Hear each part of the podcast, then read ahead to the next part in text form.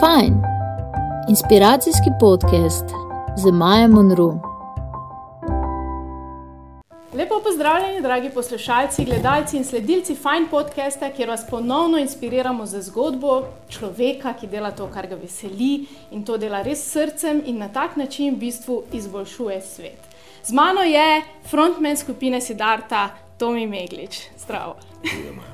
Povej mi, Tomi, kako se počutiš zdaj, ko se je spet vse skupaj počasi začelo? Čutiš to kot nek nov začetek ali se pri tebi skozi dogaja?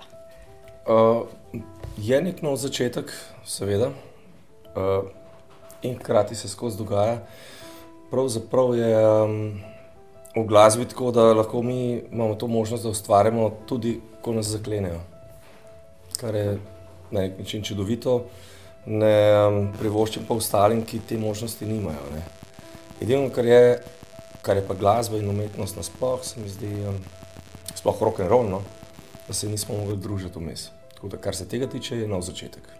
Si imel kakšne samoanalize v tem času, ki so prinesle neke rezultate? Pravzaprav, če sem iskren, nič. Ne? Kar je tudi nekaj novega, najbrž.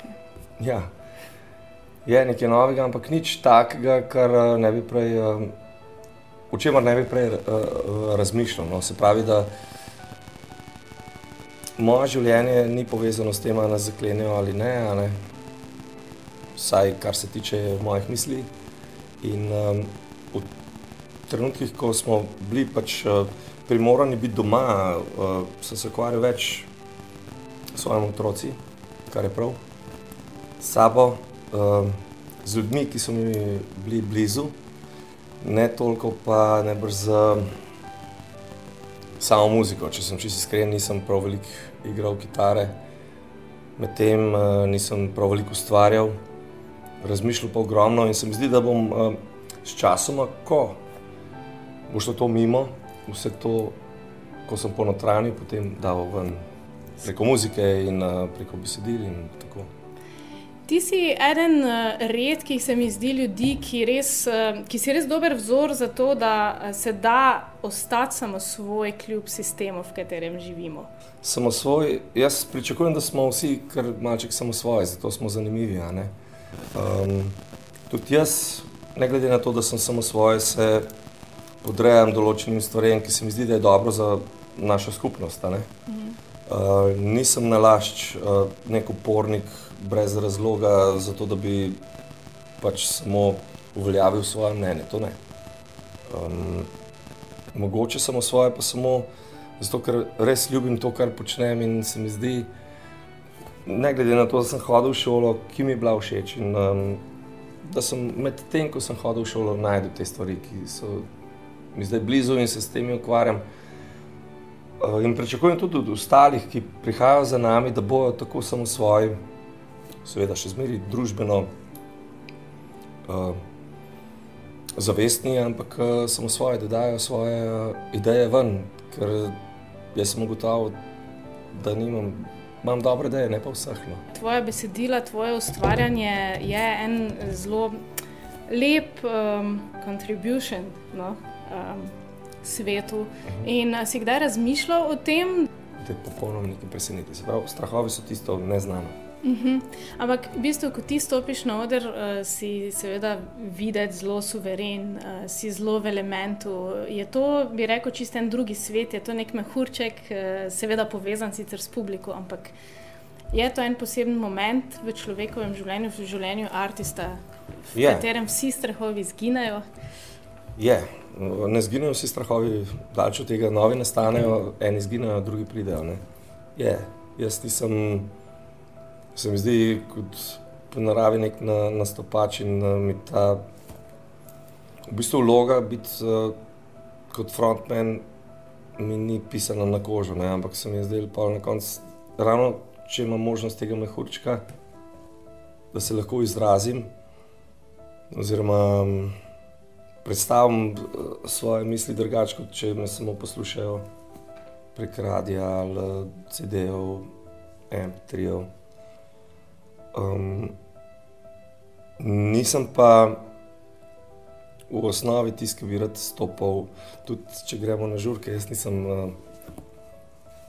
domala v srednji del zabave. No.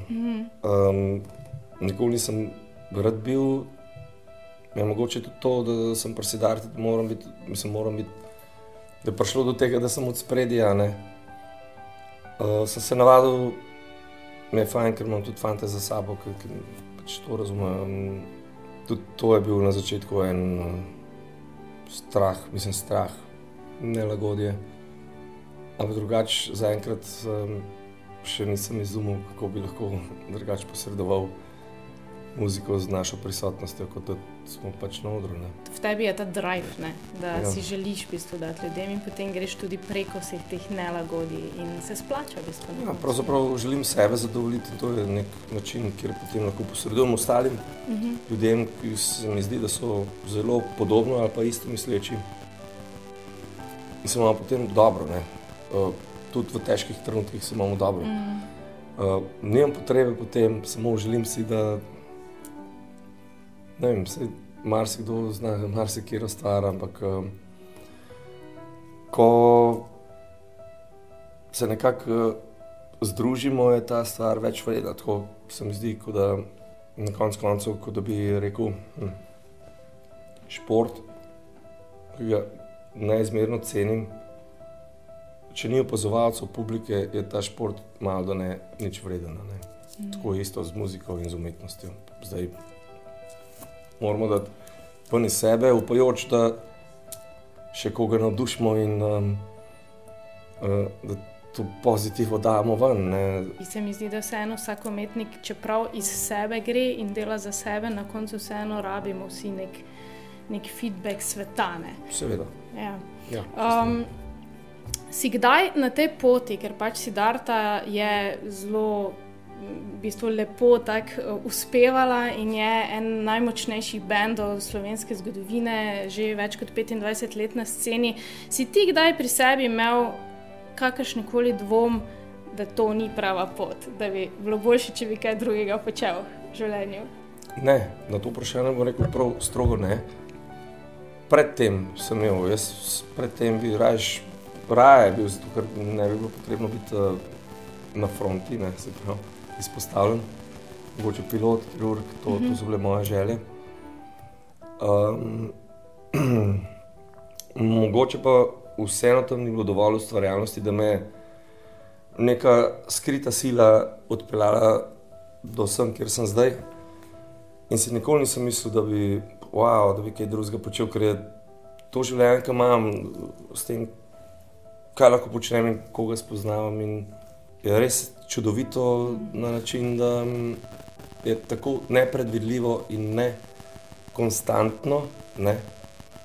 Sploh pri mojih letih, zdaj bom čez par let, bom že 50 star, ne, se mi zdi, da. Um, je mogoče to celo gonilo, uh, ker se treba skozi malo boriti um, za razmišljati, kaj glava razmišlja in potem kaj lahko ustvarjaš. In ne bi zamenil.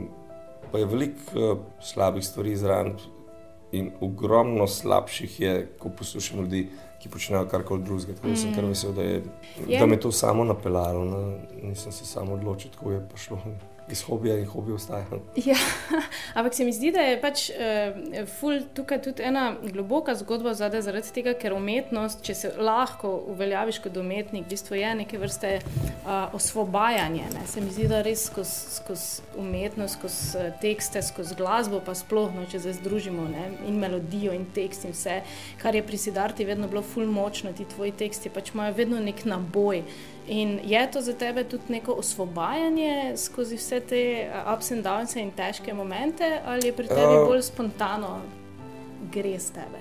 Je, je čeprav moram uh, biti zelo iskren, da živimo v obdobju, kjer uh, prav težkih trenutkov na splošno kot narod ne doživljamo. Ne?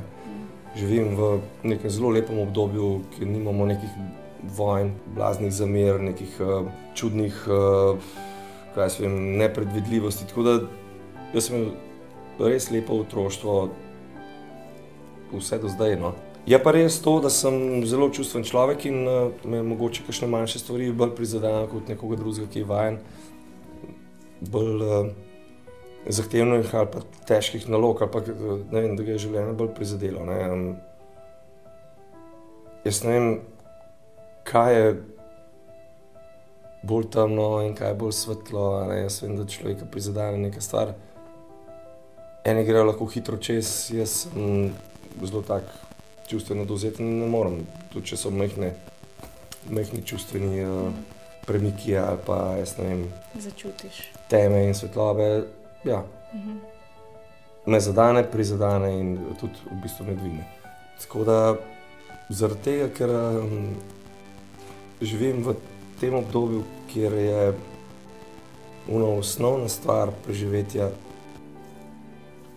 nam položena, ne, se pravi, se ne borimo toliko za to, sem lahko ustvaril domišljijo, kaj bi lahko bilo in česa ne bi smelo biti. In zaradi tega je tudi veliko uh, tekstov in komadov narejenih domišljijsko, ki pa seveda sovpadajo z mojim Z čutjenjem. nekimi realnimi momenti. Ja. Ker si oče, kaj je tisto, kar se ti zdi najpomembnejše, da predaš svojim otrokom za življenje? Um, ja. Jaz vem, kaj jim ponujam, varnost, Mm. ne? ljubezen, še predtem, seveda. Kaj jim pa lahko predam, je pa neko. To so novi ljudje, nikoli se ti ljudje še niso pojavili na tem svetu in bi jim rad povedal, da sta zelo, zelo edinstvena. Ni bilo še moja hčer in mojega sina na tem svetu. In da lahko ostanete samo svoja, in da si lahko drznete in upate narediti vse, kar si pravzaprav želite. Če si bomo vzeli to um, predrzno, bom stal za njima, če si bomo vzeli to drzno, absolutno. Če, bomo zdaj, če se jima bo zdelo to nevarno, bom jaz tam, ki bom poskrbel za njihovo varnost. In, um, ne sem da čakam, že zdaj se učim od njiju, ker sta res nova. To kot so mi dva in um, jih nočem usmeriti v nič. Rad bi poslušal njihovo mnenje, ker mogoče jaz svoje mnenje uh, spremenil na bolje. Predvsem pa, uh, ker se spomnim, ker sem bil jaz mehen, zakaj me noben ne upošteva. Sem mehen mlad. Zakaj me noben upošteva, pa se mi zdi, da sem imel veliko boljše ideje, kot jih imam zdaj. Torej, poiščite svojo edinstvenost in jo cenite. Tomi, hvala ti za danes in hvala vam, da ste bili z nami. Čau! Čau. Če ste se imeli fajn in želite še več inspirativnih podcastov, se ne pozabite naročiti na naš YouTube kanal, lajkati našo Facebook stran in slediti fajn zgodbi na Instagramu. Bodite fajn, vsak trenutek v dnevu.